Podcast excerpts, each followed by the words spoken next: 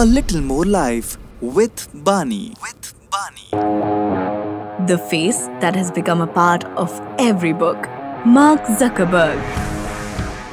Zuckerberg was born today, May 14, 1984. When he was only 12 years old, he created a messaging program. Of course, he is most popularly known as the co founding member of the social media website Facebook and its parent company, Meta Platforms. He is also the chairman, chief executive officer, and the controlling shareholder. But he was only 19 years old when he took on the role. Zuckerberg was attending the Harvard University, where he launched Facebook in February 2004 with his roommates, just a casual website, originally launched to select college campuses. The site expanded rapidly and eventually beyond colleges, reaching 1 billion users by 2012. Currently, Zuckerberg is worth 115 billion. He has been called one of the most eccentric people in the world right now. And one of the most recognizable things about him is his grey t shirt.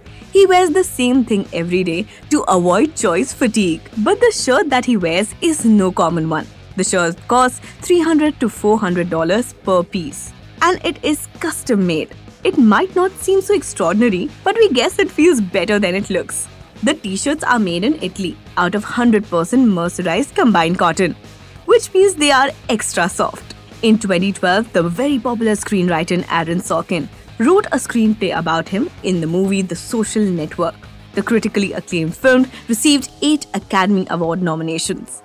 Since amassing his sizable fortune, Zuckerberg has used millions of his fund to help variety of philanthropic causes. Yes, he has been called eccentric, but he is also one of the most influential people in the world and he has shaped the world as we live in it right now. And that's how Mark Zuckerberg lives a little more life. A little more life with Bani. With Bani.